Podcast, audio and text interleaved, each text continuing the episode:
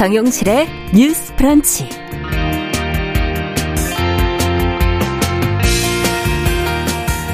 안녕하십니까. 정용실입니다. 최근 경기도 평택에 제빵 공장에서 일어난 20대 노동자의 사망 사고와 관련해서 이 사측의 안전 조치와 사후 대응이 모두 미흡하다 하는 비판이 일고 있습니다. 어, 경찰은 지금 사고 원인에 대한 수사를 시작을 했고요. 정부는 중대재해처벌법 적용 여부를 지금 검토하고 있다고 하는데요. 자, 이번 사고 현장에서 드러난 문제점은 무엇인지, 그렇다면 어떤 개선책이 필요할지 같이 한번 고민해 보겠습니다.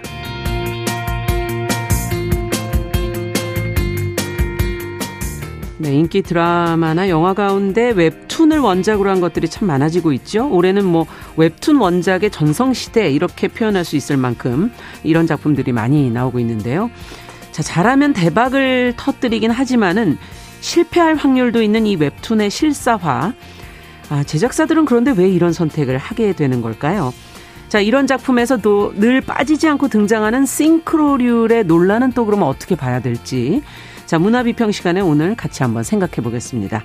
자, 10월 19일 수요일 정용실의 뉴스 브런치 문을 엽니다.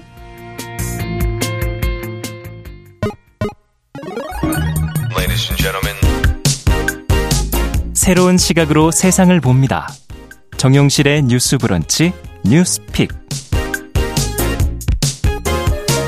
네, 정용실의 뉴스 브런치 언제나 청취자 여러분들과 함께 프로그램 만들어 갑니다. 오늘도 유튜브 콩앱 라디오로 들으시면서 의견 보내주시면 저희가 방송 중에 반영을 계속하겠습니다.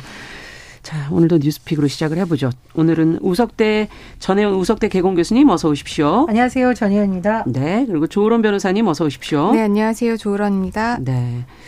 자, 지금 최근 계속 지금 뉴스가 계속 나오고 있습니다. SPC 계열사 SPL 공장에서 발생한 20대 여성 노동자의 사망 사고.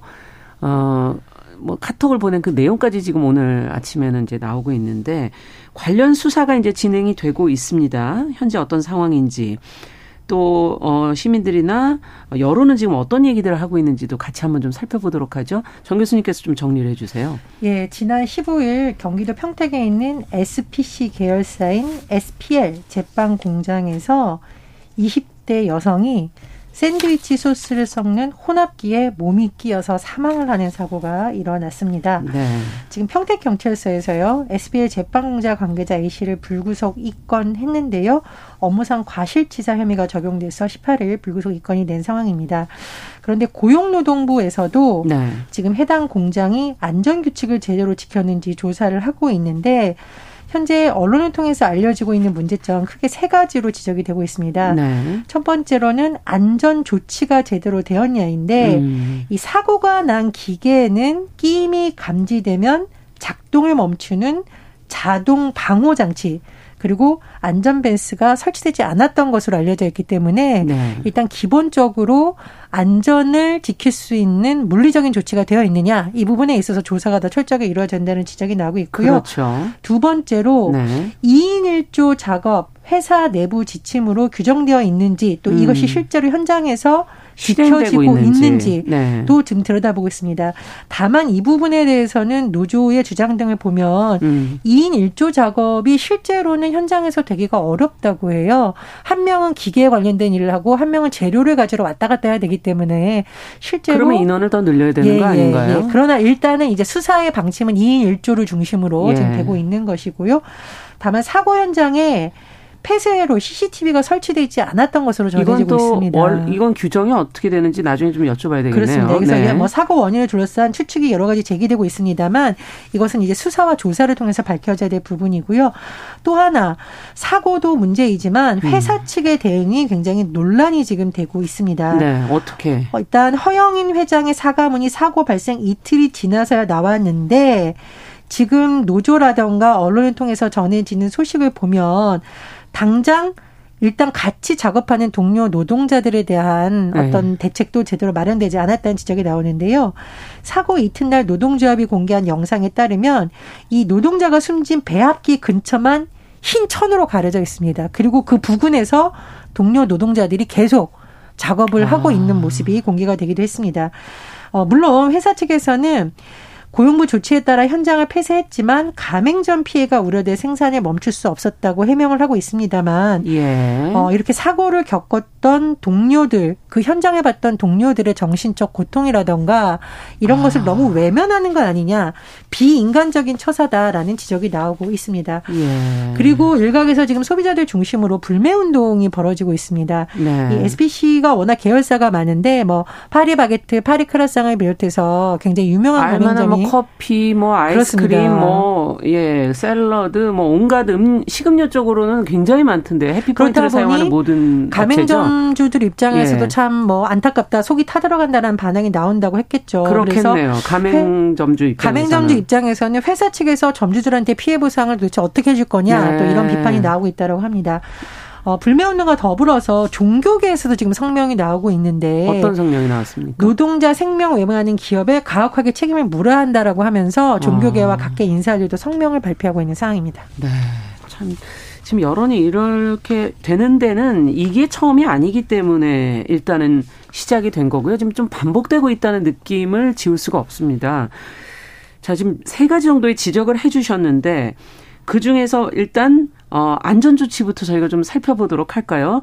장호 자동 방호 장치라든지 안전 펜스 같은 게 지금 이제 조, 어, 조사를 하고 있다고 하는데요.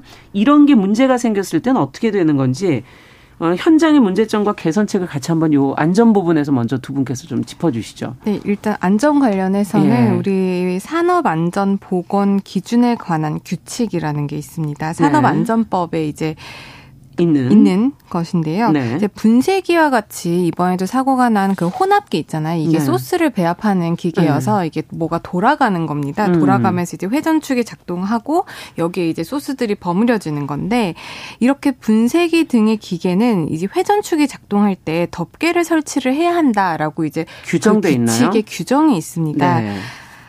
네. 그렇기 때문에 이게 덮개가 있어야 되는 거고 덮개만 있었더라도 이번에 비극적인 사고는 없었을 겁니다. 아. 그런데 해당 사업장은 이것을 지키지 않았던 거죠. 예. 그렇기 때문에 일단은 산업안전보건법상 위반이 될 것 같고요. 또 두 번째로는 중대재해법을 지금 위반을 했는지 음. 이제 우리가 알아볼 텐데요. 일단 2인 1조라고 작업 지시를 했다라고 합니다. 네. 그런데 산업안전보건법에는 뭐 구체적으로 어떤 일을 할 때 2인 1조로 하라고 이제 규정을 해놓지는 않았고요. 어. 이제 공공기관의 위험 작업장에 관한 지침을 이제 참고하는 정도로 되어 있습니다. 예. 그러다 보니까 이 SPL 내부에서 만약에 2인 1조로 운영이 되고 있었다라고 한다면 음. 어, 이게 위험한 작업이라고 회사 측에서는 받기 때문에 2인 1조를 하라고 음. 이제 회사 내부 지침이 세워졌을 텐데 네. 근데 2인 1조로 한 하는 것은 이제 일단 회사가 이게 위험한 거다라고 판단을 했을 거고 그러면 실질적으로 2인 1조가 돼서 이 위험한 상황에 대비할 수 있도록 음. 회사가 그렇게 지침들을 실행할 수 있도록 해야 됐었을 텐데 형식적으로만 지금 2인 1조였다라는 음. 겁니다. 그러니까 그 공간에 두 명은 있지만 각자 각기 다른, 다른, 일을. 하고 있었기 음. 때문에 보통 옆에서 어떤 사고가 나거나 위험하기 때문에 계속 음. 보고 있어서 2인 1조면 어떤 사람이 사고가 났을 때 바로 뭐 정지 버튼을 그렇죠. 누른다거나 도와주거나 구호를 음. 할수 있었을 텐데 지금 전혀 다른 업무를 하고 있었기 때문에 뒤늦게 발견을 마침 했다라는 자리를 거예요. 비웠었다는 거죠. 뭘 가지러 가는 사이에. 네, 그렇기 때문에 이것도 만약에 그런 의미에서 SPL 내부에서 2인 1조로 규정을 해놨다라고 하면은 이거는 회사 그거를 제대로 하지 못했다. 봐야겠네요. 라고 했기 때문에 네. 중대 중 대재해법 위반으로도 볼 수가 있습니다. 아. 그런데 지금 가장 문제가 되는 것은 이렇게 규칙이 있고 법이 있다고 하더라도 계속적으로 반복된다라는 음. 거예요. 이런 사고가. 네. 특히 이 공장에서는 뭐 한 8일 전쯤에도 음. 손 끼임 사고가 있었는데 그것도 지금 제대로 대처를 하지 못했다라는 아. 것이 있기 때문에 회사 입장에서는 충분히 예상할 수 있는 사고였고 네. 이 예상할 수 있는 사고가 처음이 아니었고 반복적으로 일어났음에도 불구하고 네. 여러 가지 법 위반을 스스로 개선하지 않았다라는 것이 가장 비판을 받을 소지인 것 같습니다. 네. 지금 이렇게 어, 앞서 얘기해 주신 덮개 설치라든지 산업안전법의 규칙을 위반했을 때 그럴 때는 어, 처벌은 어떻게 되는 겁니까? 어, 제가 지금 정확하게 어떤 처벌까지는 음, 이제 제가 가능한지. 찾지를 못했는데요. 예. 아마도 이제 형사처벌 규정이 있을 것 같고요. 어. 아니면 뭐 행정처분 같은 것들은 충분히 있을 것 같습니다. 네.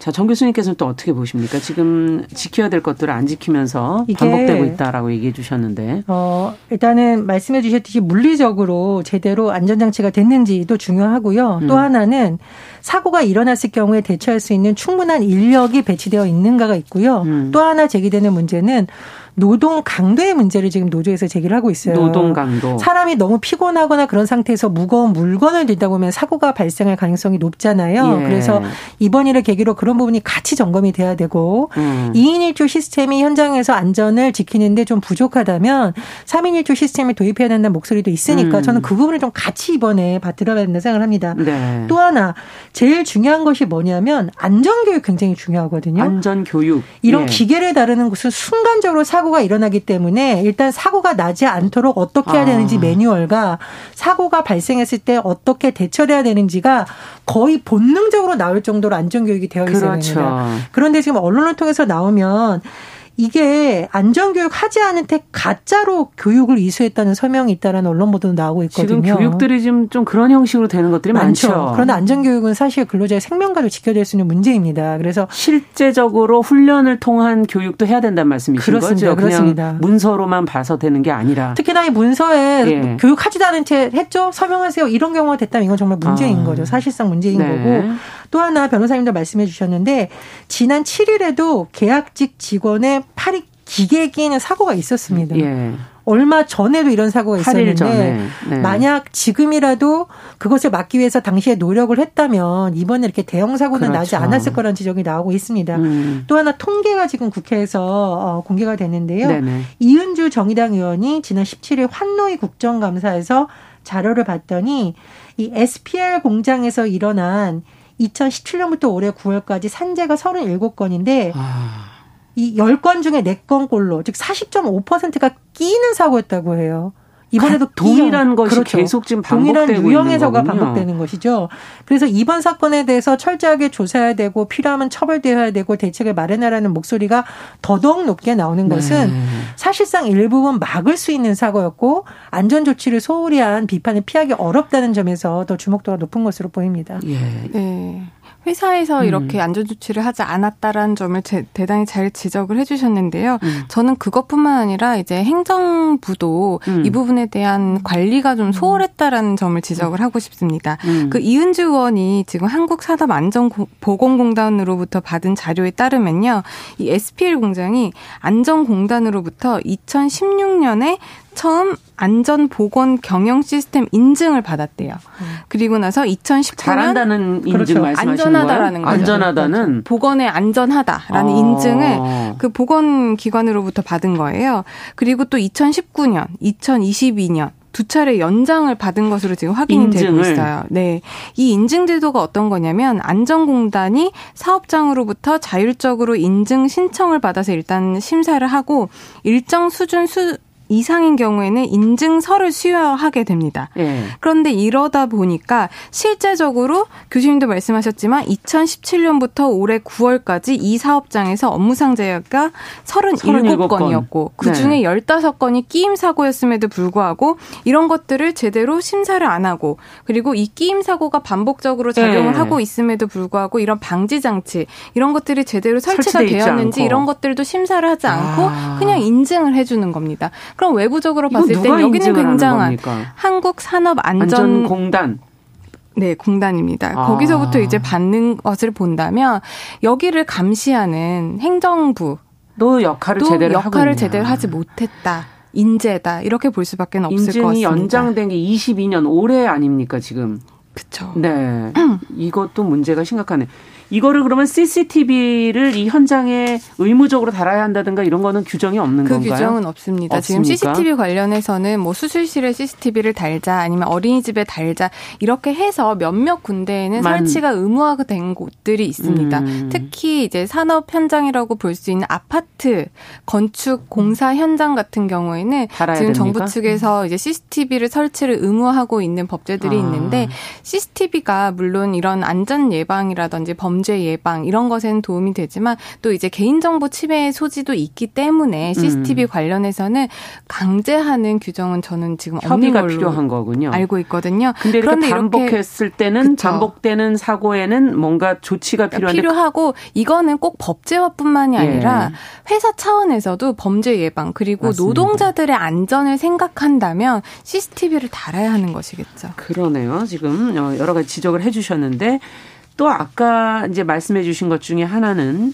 그 함께 작업하던 직원들의 트라우마 부분을 얘기를 하셨어요.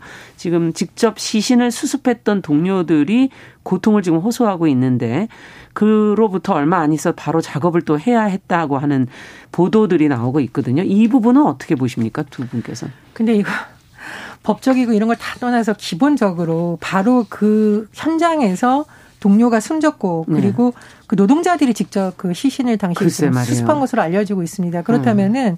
당연히 회사에서 이분들에 대해서 어떻게 할지에 대해서 심리 치료라던가 뭐 휴가라던가 이런 걸 고민했어야 되는데 그렇죠. 어, 너무 안타까운 건 좀 언론에 알려지고 비판이 제기되고 나서야 또 한 것으로 알고 있고요. 보니까 아마 고용노동부에서 네. 그 11명 정도에 대해서 트라우마 치료를 지금 의뢰한 것으로 전해지고 있습니다. 아. 그래서 이런 부분에 대한 후속 조치도 잘 이루어져야 될 것으로 보이고요.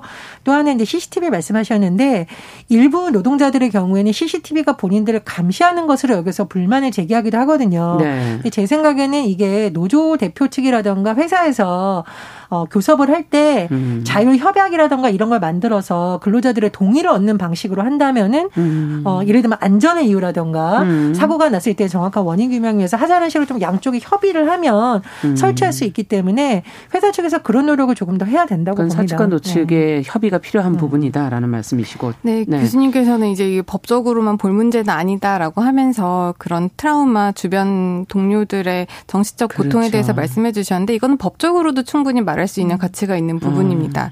물론 이제 사고를 당하신 분 같은 경우에는 이제 산재 당연히 처리가 그렇죠. 돼야 되는 부분인데 주변에서 이 사고를 목격을 하고 정신적인 피해를 받으신 분들 또한 음. 그 트라우마라든지 정신적 고통에 대해서 산재로 처리를 맞습니다. 받아야 됩니다. 이거는 네. 회사의 업무상 재해라고 볼 수 있고 네. 재해로 인해서 내가 피해를 본 거기 때문에 이건 당연히 법적으로도 충분히 음. 보상을 받아야 되는 문제인 거죠. 네.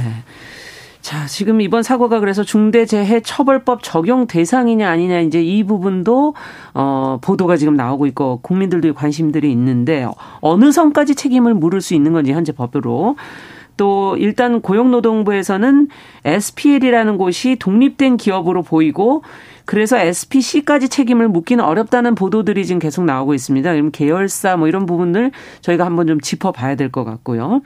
계열사라는 것은 왜 독립된 기업으로 보는 것인지 이런 것까지 한번 먼저 조 변호사님께서 이거 법적으로 좀 얘기를 먼저 좀 해주시겠어요? 네, 일단 법적으로 독립되었다라는 거는 독립된 법인이면 각각의 독립체로 봅니다. 각각을. 그러니까 사람이 한 뱃속에서 엄마 어머니의 한 뱃속에서 나왔다라고 네. 해도 이제 인격이 하나하나 부여가 되는 것처럼 법인도 법인 하나당 하나의 법인격이 부여가 네. 돼서 원칙적으로 이제 독립 법인이다라고 음.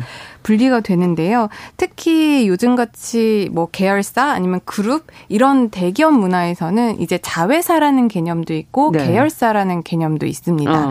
자회사 같은 경우에는 이제 상법에 규정되어 있고 그 자본 관계로 우리가 판단을 예. 하게 되는데 보통 모 회사가 50% 이상의 지분을 갖고 있는 지배구조 하를 음. 이제 모회사, 자회사로 분리를 하고요. 네. 계열사 같은 경우에는 어느 한 기업 집단, 그러니까 음. 그룹에 속하는 회사로 그 지배구조와는 상관없이 이제 모기업에서 이제 파생된 회사들을 음. 통칭을 합니다. 그러다 네. 보니까 자회사는 그냥 부모 자식 관계라고 이해를 하시면 되고 SPL은... 계열사는 형제로 이해를 하시면 되는데 네. SPC와 SPL은, SPL은 지금 계열사입니다. 계열사고. 형제이기 때문에 네. 조금 더 독립적이고 의사결정 과정에 있어서 개별적이고 독 독립적으로 경영 판단을 한다라는 게 기본 원칙입니다. 예. 그런데 우리가 자세히 이 그룹을 조금 더 들여다보면 이 부분이 좀 맞는 말 같기도 하고 어, 그래도 너무 지배 구조가 네. 강하다라고 볼 수가 있는 게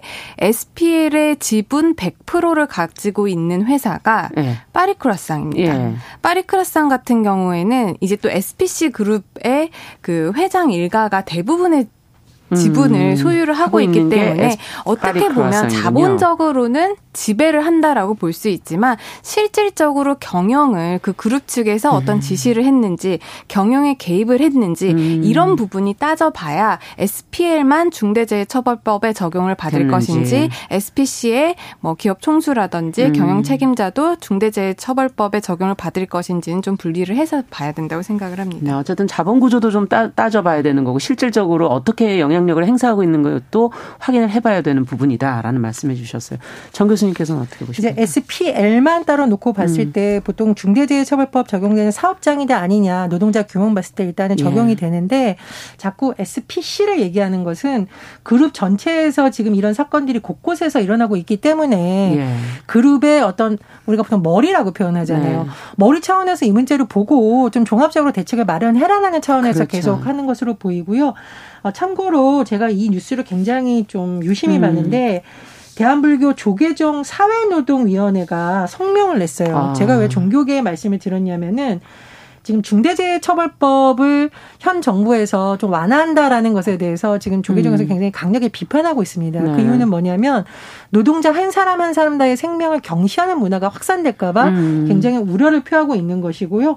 그리고 또 중대재해처벌법 축소하려는 움직임을 멈춰야 된다라고 종교계에서 지금 네. 얘기를 하고 있습니다. 그래서 최근에 우리도 코너에서 그런 문제를 다룬 적이 음. 있는데 물론 기업의 입장을 반영해서 일부분 모호한 부분을 정확하게 하고 이런 것은 필요합니다만 예. 지금 같은 시점에서 많은 사람들이 이 노동자의 죽음에 분노하고 있는 무엇인지 예. 그리고 어 제도권과 또 소위 말해서 오너라고 불리는 막강한 음. 어떤 영향력을 행사할 수 있는 기업인들이 이 노동자의 죽음에 대해서 어떤 마인드를 가지고 그렇죠. 있는지 지금 좀 한번 어떤 태도를 갖고 있는가 그렇습니다. 예. 예. 그런 부분 좀 한번 고찰해 봐야 될 시기라고 봅니다. 네, 어쨌든지 뭐 소비자들의 어떤 불매 운동이라든지 가맹점주의 피해 보상이라든지 뭐 이런 것들이 과연 어떻게 되는지도 이제 저희가 오늘 다 다루고 싶었는데 시간상 안 돼서 나중에 저희가 이 문제는 한번 더 고민해 보도록 하겠습니다. 자, 두 번째 뉴스로 가보도록 하죠. 어, 장애인 이동권 시위 관련 뉴스 저희가 어, 자주 전해드렸었는데 지금 전국 장애인 차별 철폐연대 이 박경석 대표가 이 버스 시위 관련해서 재판을 받았습니다. 어제 이제 1심 어 선고가 났는데 판결 내용 또 박 대표의 입장은 무엇인지 그리고 지금까지 나온 보도 내용을 조 변호사님께서 좀 정리를 해주시죠. 네, 장애인 이동권 보장을 요구를 하면서 퇴근길 버스 운행을 방해한 혐의로 기소된 그 박경석 전장현 대표가 1심에서 징역형의 집행유예를 선고받았는데요. 네. 이제 어제 선고가 됐습니다. 그 박 대표에게 집회 및 시위에 관한 법률 위반 그리고 업무 방해 등 혐의를 유죄로 판단을 했고요. 음. 징역 4개월에 집행유예 2년을 선고를 한 겁니다. 네. 이제 박 대표 같은 경우에는 작년 4월 8일 서울 종로구에 종로구에 있는 한 음. 버스 정류장에서 전장연 회원 20명 정도와 같이 버스 운행을 20여 분간 방해를 한 혐의를 받고 있는데요.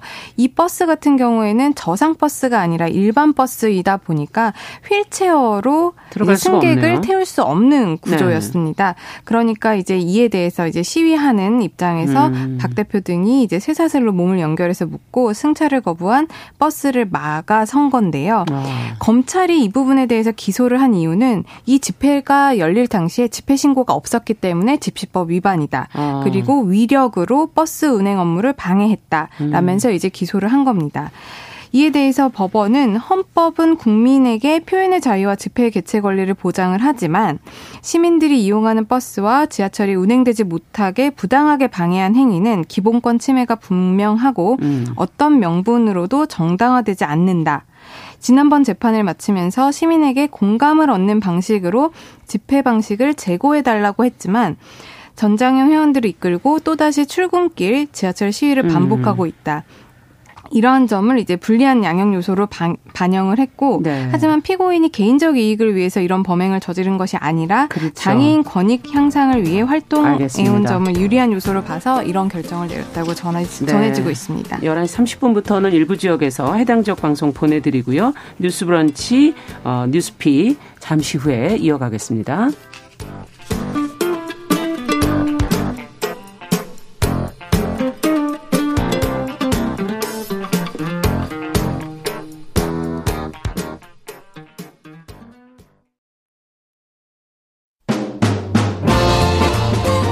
여러분은 지금 KBS 1라디오 정용실의 뉴스 브런치와 함께하고 계십니다.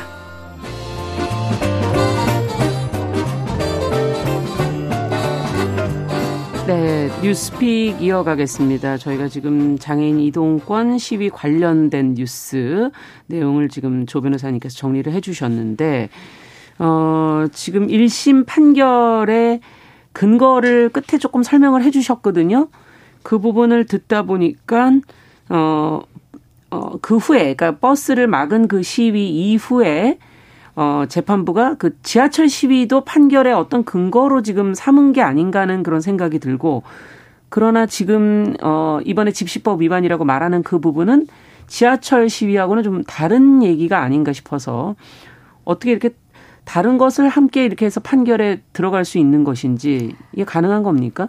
가능합니다. 왜냐하면 가능합니까? 이게 우리 어떤 음. 범죄 사실에 대해서 법원에서 판단을 내리고 유죄를 선고를 하고 양형을 판단을 할 때요. 예. 이 사람이 반성을 하고 있는지 재범을 저지를 것인지 아닌지 이런 아. 것들을 이제 고려를 하게 되는데 법원에서는 이게 지금 집시법 위반이고 업무 방해다라고 음. 지금 판단을 한 거잖아요. 네. 그렇게 보면은 피고인이 반성을 하고 재범을 하지 않으면 이걸 유리한 정상으로 참작을 해주는데 예. 계속해서 동일한 시위 그리고 동일한 불편, 동일한 업무 방해를 하고 있다라고 음. 봤기 때문에 그 부분은 이제 반성을 하지 않는다라고 불리한 양형 아. 요소로 아. 이제 작용을 하는 것이기 때문에 네. 별개의 사건이라도 이제 뭔가 또 다른 추가 범죄를 저질렀다라고 하면은 이 부분 양형 요소에서 다뤄질 수는 있습니다. 다뤄질 수는 있다.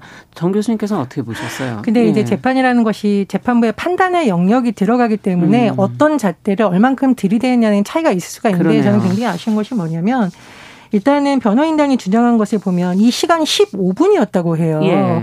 그런데 이것이 기소까지 갈 사안이었느냐. 음. 더군다나 장애인의 이동권 문제나 이 예산 문제의 맥락이 굉장히 오래됐잖아요. 그렇죠. 서울시장들이 약속해놓고 지키지 않은 네. 부분에 대해서 과연 재판부가 받는지 좀 묻고 싶은데 음. 2002년 이명박 시장 음. 서울시 역사에 장애인 엘리베이터 설치했다고 했고 2015년 박원순 시장도 비슷한 약속했는데 지키지 않았습니다. 네. 그리고 올해 인수위 과정에서도 음. 이 장애인 단체들을 만나서 여러 가지 얘기를 했지만 잘 안 되는 이런 맥락 속에서 나온 부분을 음. 재판부가 좀 더 들여다봤으면 어떻을까 하는 저는 아쉬움이 많이 듭니다. 네.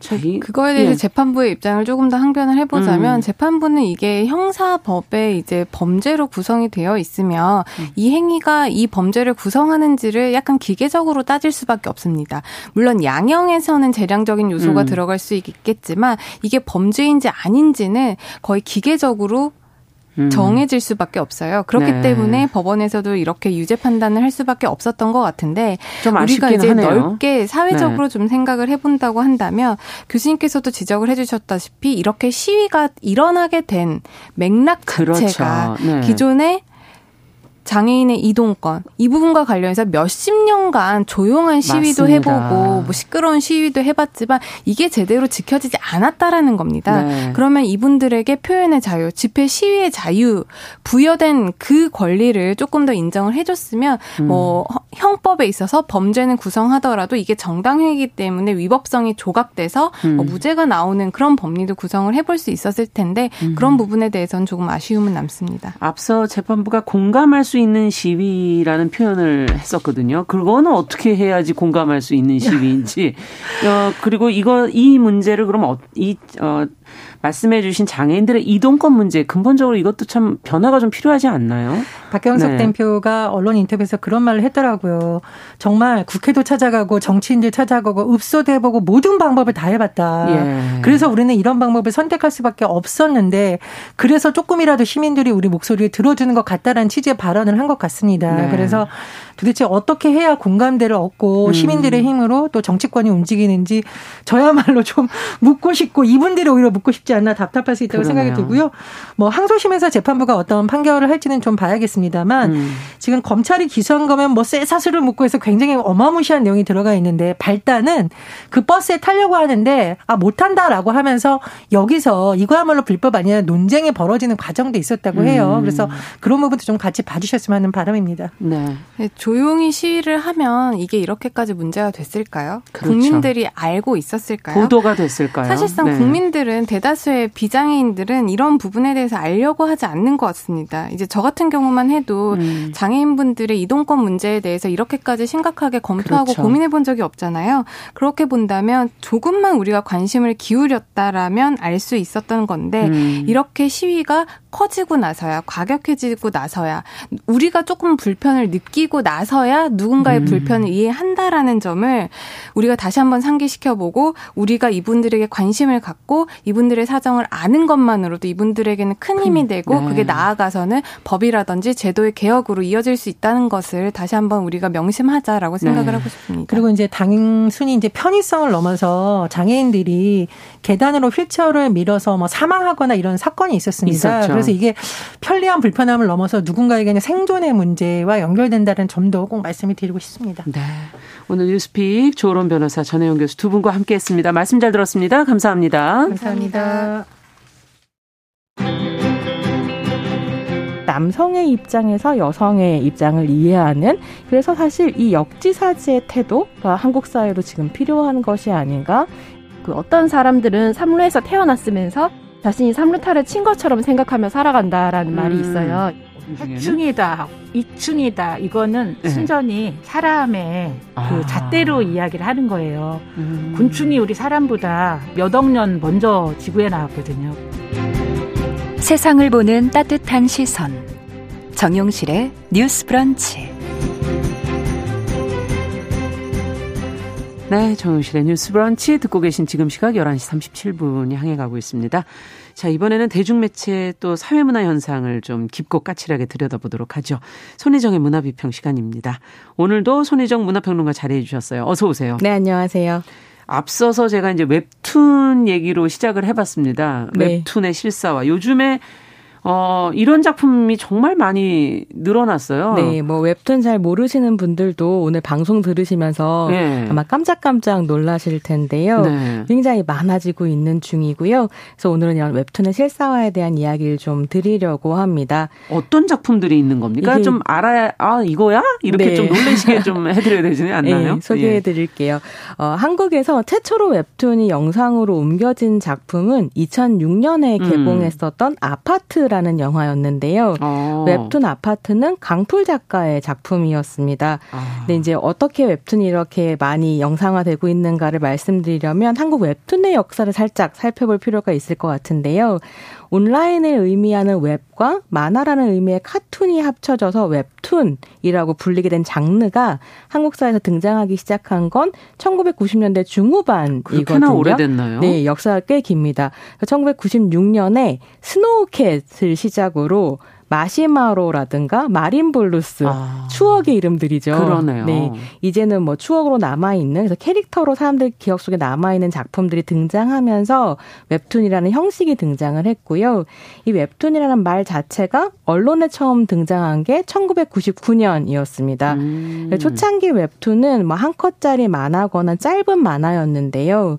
2000년대 초반이 되면서 서사를 가진 첫 장편 웹툰이 등장을 음. 하게 되고요. 이게 이게 바로 강풀 작가의 순정 만화라는 웹툰이었습니다. 어. 그래서 이후로 20년의 역사가 쌓여서 지금에 이르고 있는데요. 이번 10월에 나온 신간인데 웹툰 내비게이션이라고 네. 웹툰이 너무 많다 보니까 예. 웹툰 읽으려면 어떻게 해야 되는지 안내해 주는 되게 흥미로운 안내서입니까? 예, 안내서 한 건 나왔는데 이 웹툰 내비게이션에 따르면 한국에 올라와 있는 온라인상에 올라와 있는 웹툰만 만여 작품 정도가 될 아. 거다. 그러니까 엄청나게 이제 컨텐츠가 쌓여 있어서 예. 이게 영상이라든가 이런 다양한 장르로 이제 확장되고 있는 것 같은데요. 다시 영상화 작업으로 돌아와서 좀 말씀을 드려보자면 최초로 영화화된 아파트에 이어서 강풀 작가의 작품들은 굉장히 많이 영화로 옮겨졌거든요. 그래서 뭐 바보, 순정 만화, 26년에서 한 6편 정도가 영화로 어. 옮겨졌고요.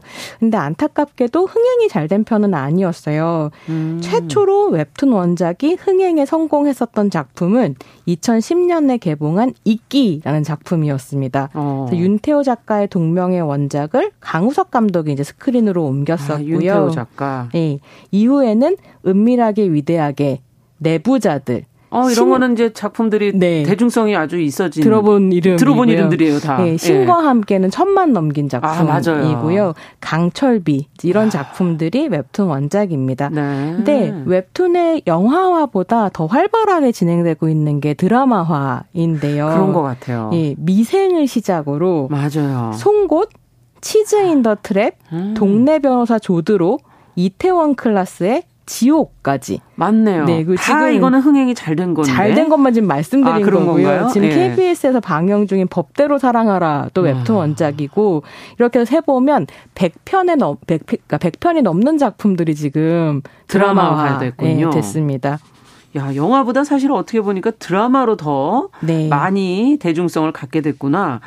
근데 올해 특히 이 웹툰 원작 작품들이 특히 네. 많이 나오고 있다 그러는데 분위기는 어떻게 보고 계세요? 이게 사실 2010년대 중반부터 서서히 늘어나기 시작해서요. 지난 2, 3년 안에 정말 폭발적으로 쏟아졌거든요. 음. 그래서 작년이 올해보다 좀 대단하기는 했습니다.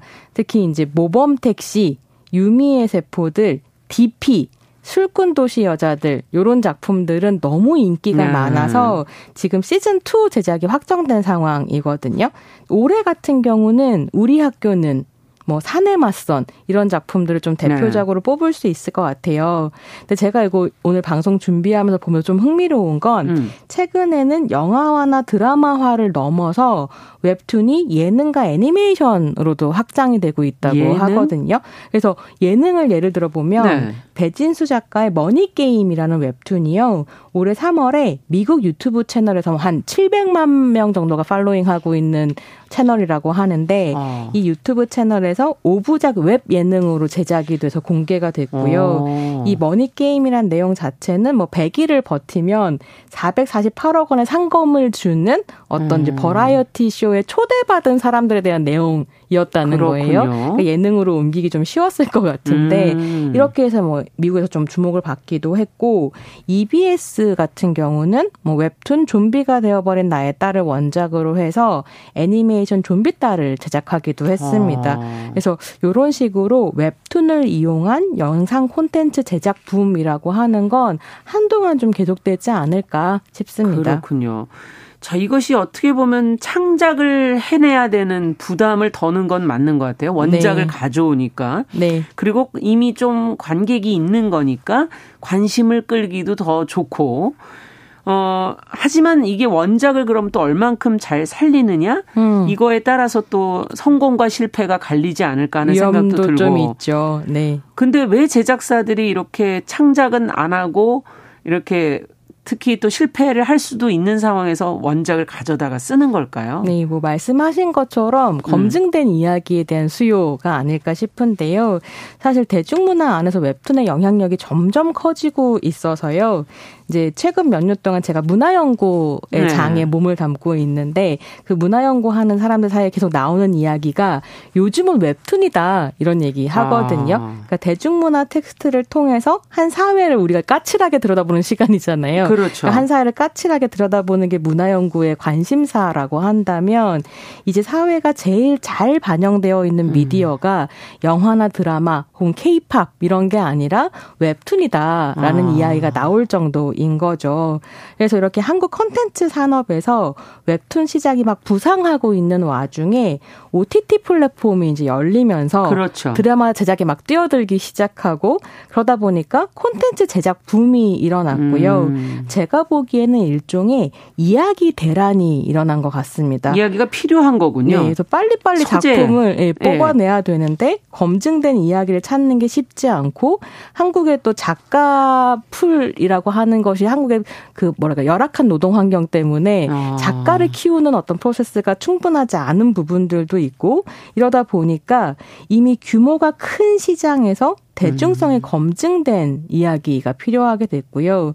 게다가 웹툰 같은 경우에는 어마어마한 팬덤을 보유하고 있기 때문에 음. 시점, 그러니까 뭐랄까요. 앞으로 네, 미래 시청자 그렇죠. 제가 보장되는 부분도 있는 거죠. 아. 그래서 2021년 기준으로 봤을 때 웹툰 시장 규모가 1조 원이 넘었다라고 와, 하거든요. 그 정도군요. 네, 굉장히 큰 시장인데요. 네. 이게 또 재미있는 건 드라마나 영화뿐만이 아니라 다양한 굿즈를 통해서 또 이제 웹툰 시장이 수익을 음. 창출하고 있는 거예요. 굿즈 뭘 말하는 거죠? 그래서 제가 찾아보다 보니까 되게 재밌었던 게 뭐가 캐릭터 상품 같은 것들이 아. 인형 뭐 이런 게 나오기도 할 뿐만이 아니라 심지어 웹툰이 요식업계에도 진출을 해가지고요. 네? 이동건 작가의 유미의 세포들 같은 경우에 정말 많은 사랑을 받았었던 작품인데요. 조금 시간이 된 거잖아요, 그 네. 작품은. 예. 근데 이 작품 같은 경우에는 어 드라마로 옮겨진 건 물론이고 오랫동안 이제 연재를 했었던 음. 작품이거든요. 음. 근데 이 작품 안에 작중 남자 캐릭터인 바비라는 캐릭터가 있는데 이 사람이 떡볶이 집을 운영하는데요. 아. 그 떡볶이 집 콘셉트로 떡볶이 밀키트가 나온 거예요. 아, 가능하네요. 네, 바비 분식이라는 이름으로 출시가 됐는데 이 바비 분식을 주문하면 아. 유미의 세포들에 출연하는 캐릭터들 얼굴로 된 마그네틱 그러니까 냉장고 자석을 예, 함께 사은품으로 보내주기도 하고요. 그러니까 이런 식으로 시장이 계속 확장되고 있는 거죠. 그렇군요. 근데 참 아쉬운 건 웹툰 말고도 사실은 이제 한국의 장르 문학도 네. 예전보다 정말 많은 작가들이 나오고 있고 이 장르 문학도 사실 드라마화나 영화화하기에 참 좋은 분야인데 네. 이쪽 지금 주목을 안 하고 있는 건 좀 아쉽긴 하네요. 네, 아마 더 확장될 수도 있을 텐데 음. 웹툰 자체가 그러니까 이게 snack culture라고 하는데 5분에서 15분 안에 아. 간단하게 볼 수 있는 각, 간편한 어떤 대중문화 상품으로 인기를 끌고 있는 거기도 해서 네. 지금의 어떤 속도감을 잘 맞추고 있는 부분도 있는 거죠. 근데 이 관련 뉴스를 보다 보면 IP 뭐 이런 용어들이 나오던데 네. 이건 뭡니까? IP 굉장히 많이 들어보셨을 텐데요. 근데 뭔지는 잘 모르겠어요. intellectual property 혹은 intellectual property right의 준말인데요. 예. IP이고요. 한국어로는 지식 재산권이라고 옮깁니다. 음. 그래서 콘텐츠 IP 같은 경우는 특정 콘텐츠를 여러 장르로 확장하고 음. 부가 산업을 만들어낼 수 있는 어떤 지식 재산권 다발이라고 전문가 전문가들이 설명을 하던데요. 음. 그러니까 위에서 말씀드렸었던 유미의 세포들처럼 웹툰 원작으로부터 드라마, 떡볶이, 떡볶이 광고를 위한 캐릭터의 2차 가공, 아. 거기에 마그넷 같은 굿즈까지 다양한 상품들이 지금 파생되어 나오는 거잖아요. 이게 저작권이 되는 거고. 네, 돈이 되는 돈이 상황. 되는 사업이니까. 그러니까 무궁무진한 돈벌이의 세계가 열렸다라고 아. 하는데 한 작품 안에서 저작권, 상표권, 아, 디자인권, 아, 거기에 특허권, 맞습니다. 그리고 publicity권까지 홍보할 수 있는 권한까지 다 나오는 겁니다. 그래서 이 총체를 지금 이제 IP라고 부르는 지식 거고요. 재산권. 네. 근데 아. 이제 이렇게 IP라고 하는 개념이 등장하면서 말하자면 웹툰이 그냥 이야기로만 머무는 게 아니라 여러 상품이 될 수 있는 건 사실은 어떤 분위기 때문이냐면 음. 덴마크의 미래학자 롤프 옌센이 이런 이야기를 한 음. 적이 있어요. 우리가 지금 살고 있는 사회가 dream society다라고 아. 얘기한 적이 있는데 이게 뭐냐면 우리 사회가 이성 중심적인 패러다임에서 감성 중심적인 패러다임으로 전환하고 있고 그런 사회에선 무엇보다 이야기가 큰 의미를 가진다는 음. 거예요. 그래서 이 dream society를 얘기할 때 제일 많이 나오는 예가 뭐냐면 네. 사과를 이야기를 많이 하는데요. 무슨 말입니까? 사과 하나를 팔아도 이야기가 있는 물건이 팔린다는 거죠. 그러네요. 몇년 전에 일본에 태풍이 와가지고 사과 농장에 사과가 떨어진 거예요. 예. 그래서 이제 이 사, 사과 농장 사장님이 망했구나라고 생각을 하다가 가만히 보니까 떨어진 사과들 말고 안 떨어지고 나무에 붙어 있는 사과들이 눈에 들어온 거죠. 네, 몇개 없잖아요. 그래서 그 사과들을 따서 태풍 속에도 떨어지지 않은 사과라는 이름을 붙여서 아. 뭘 했냐면 입시철에 수험생들한테 팝니다. 그래서 네, 운이 좋은 사과인 거죠. 네. 그러니까 이렇게 사과의 이야기가 덧붙여지면서 상품성이 엄청 높아지는 가격이 건데요. 완전히 완전 다르겠는데요. 가격도 다르겠고 많이 잘 팔렸겠죠. 네. 그러니까 그렇게 생각한다면 이렇게 이야기가 가치 있는 시대에 이미 풍부한 아. 이야기를 가지고 있고 그 이야기를 수많은 독자들과 공유한 웹툰으로부터 아. 파생되는 상품의 가치라고 하는 것에 dream society에 어쩔 네. 수 없이 잘 될 수밖에 없는 거군요. 그렇죠. 시장이 주목할 수밖에 없는 이런 배경도 있는 것 같습니다. 네. 야, 재밌네요. dream society. 앞으로는 감성의 시대, 이야기의 시대다. 네. 자, 근데 웹툰을 이렇게 어 드라마화 또 영화화 할때 음. 앞서 얘기해 준 것처럼 원작을 얼만큼 잘 살리느냐가 싱크로율 네. 이렇게들 표현들 하시더라고요, 요즘에는요. 네. 이게 중요하다. 왜냐하면 그 관객들이 보면서 또 다 알고 있기 때문에 평가도 막 하시고 그러시잖아요. 그렇습니다. 내가 사랑하는 웹툰의 주인공이 누구로 현실화될 네. 것인가 이런 거 너무 큰 관심인데요. 그러다 보니까 웹툰 원작의 드라마 공개가 되면 초기에 나오는 관련 기사를 보시면요. 음. 과장을 조금만 보태자면 99%가 싱크로율에 대해서 아. 언급합니다. 뭐100% 싱크로, 완벽 싱크로 아. 계속 이제 기사에 나오는데 이게 뭔가 이제 캐스팅과 원작이 얼마나 싱크로율이 높은가 안에서 작품의 성공도가 아마도 판가름 날 거라는 판단 때문이기도 하겠고요. 네. 그게 웹툰 팬들의 관심사이기 때문이기도 하겠죠. 근데 그렇게 이제 싱크로율이라고 하는 문제를 생각했을 때 좀 재미있는 음. 케이스가 순끼 작가의 치즈 인 더 트랩이라는 음. 작품인데요. 이 작품 같은 경우는 2010년에 연재를 시작해서 2017년까지 연재가 된 완전히 초히트 작품이고요. 네. 2015년 기준으로 봤을 때 누적 조회수가 11억 view를 넘겼다고 해요. 그러니까 어마어마한 팬덤이 있는 작품이었던 그러네요. 거죠. 근데 이게 작품이 완결되기 전에 2016년에 이제 드라마화가 됐고 음. 그다음에 2019년에 작품이 완결된 후에 2019년에는 영화가 또 개봉을 하거든요. 네. 근데 드라마에서는 김고은 배우가 주인공인 맞아요. 홍설을 연기했고 영화에서는 오연서 배우가 음. 이 캐릭터를 연기합니다. 근데 흥미롭게도 남자 주인공은 드라마, 영화 두 작품 다 박혜진 배우가 연기를 하거든요. 네. 그러니까 그러다 보니까 김고은이냐 오연서냐 누가, 누가 더, 더 낫냐? 어, 홍설과 싱크율이 높은가? 네. 굉장히 감론을 박이 있었는데요. 실제로 결과적으로는 이 배우의 외모가 어떻게 캐릭터와 싱크율이 음. 높은가 보다는 그 작품이 얼마나 원작의 재미와 무게를 잘 살렸는가가 그렇죠. 결과적으로 이제 어, 작품의 가치를 판가름하는 음. 이런 기준이 되기도 했었던 것 같아요. 음. 그래서 싱크율이라는 게 결국 팬덤을 어떻게 설득하는가 에 그렇죠. 대한 문제일 텐데요. 이건 단순히 외모의 문제라기보다는 내용에 좀 더 집중을 음. 하는 이런 부분 아닐까 싶고요. 네. 사실 이제 웹툰뿐만이 아니라 아까 잠깐 언급하신 것처럼 원작 소설도 음. 영화됐을 때 팬덤 어떻게 설득하느냐 너무 중요한 문제거든요. 아, 그렇죠. 그래서 이걸 굉장히 잘한 것으로 유명한 작품이 반지의 제왕이라는 작품입니다. 네. 톨킨의 원작이 뭐 전 세계적으로 어마어마한 팬덤을 가지고 그렇죠. 있었고 피터 잭슨이 헐리우드에서 영화로 옮기는데요. 이 사람이 뭘 하냐면 원래 있던 반지의 제왕 사이트의 팬 게시판에 들어가서 계속 팬들이랑 소통하거든요. 아. 이 캐릭터는 누가 뭐 이 에피소드는 어떻게 방대한 작품을 또 영화 세 편으로 옮겨야 되니까 서사를 어떻게 정리할 건가도 중요한 네. 문제였겠고요. 근데 그렇게 지난한 시간을 들여서 팬들을 설득하고 난 다음에는 결국 원작 팬덤이 그대로 영화 팬덤으로 옮겨가는 거기에 아. 이제 원래 영화 좋아하던 사람들이 들어오게 되면서 어. 이제 히트작이 되는 맞아요. 좀 시간과 정성을 들이는 실사화 도 필요하겠다 이런 생각이 듭니다. 그러네요. 근데 이제 아, 다른 장르는 좀 덜한데 로맨스물은 아무래도 앞서 이제 뭐 내용을 얼만큼 잘 표현한 싱크로율을 가지느냐 이게 더 중요하다라고 얘기는 하셨지만 네.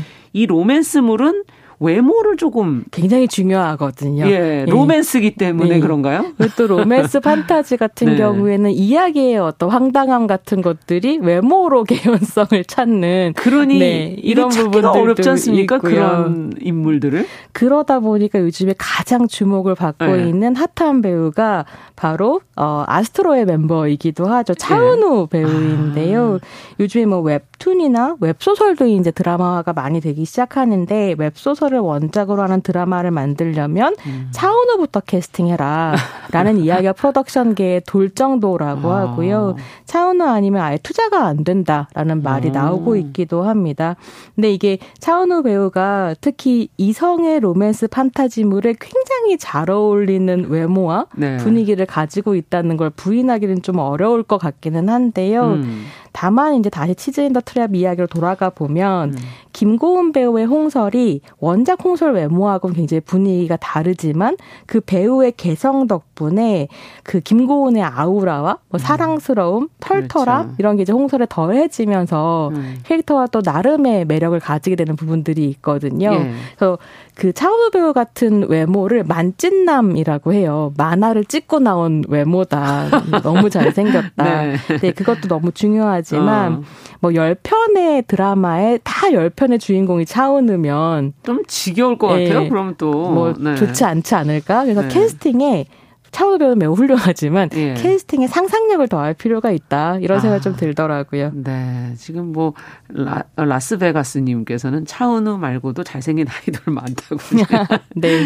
근데 어 어쨌든 배우의 연기로도 사실 캐릭터를 살릴 수 있고 음. 또 원작을 얼마나 잘 연출해내느냐. 네. 이것도 중요할 것 같고. 어 싱크로율이 높았던 작품을 그러면 뭐 어떻게 보세요? 음, 손희정 평론가께서? 뭐제 개인적인 취향으로 음. 말씀을 드리자면 음. 저는 싱크로율의 핵심은 원작이 가지고 있는 메시지를 얼마나 잘 담아냈는가. 아. 라고 생각하거든요. 네. 두 작품을 좀 언급하고 싶은데 하나는 티빙에서 제작했었던 술꾼 도시 여자들이에요. 음. 이게 이제 술 마시는 도시 여자들의 뭐 일과 연애, 우정, 음. 삶 이런 걸 그리는데 이게 TV에서 방영을 안 하고요. 티빙에서만 OTT에서만 아, 풀렸거든요. 네. 그러다 보니까 수위를 좀 더 높일 수 있었고 술꾼 도시 여자들이 가지고 있는 어떤 매력이라고 하는 음. 게 검열 없이 굉장히 잘 살아난 네. 이런 작품이어서 좋았었고요. 또 한 편을 꼽자면 넷플릭스에서 제작한 DP가 아. 전 정말 좋았는데 원작자인 DP 게에나를 그린 음. 그러니까 원작자인 김보통 작가가 음. 이, 자, 이 드라마 시나리오 작업에 동참을 해요. 음. 그러면서 원작이 없었던 캐릭터를 하나 만들거든요. 아. 구교한 배우가 연기했던 캐릭터가 들어가게 아. 되는데 싱크로율이라고 하면은 그런 건 이제 안 맞는 거죠. 그렇게 음. 생각하면. 하지만 새로운 캐릭터를 넣으면서 군대라는 공간을 가지고 있는 그러네요. 폭력성과 한국 사회에 대한 고발 이런 걸 잘 살려냈기 때문에 음. 이런 식의 상상력이 더 필요하다는 생각이 듭니다. 네. 자, 오늘 웹툰을 원작으로 한 작품들 왜 이렇게 많이 나오는지 이 흐름 안에서 우리가 무엇을 생각해 봐야 될지 같이 한번 얘기해 봤습니다.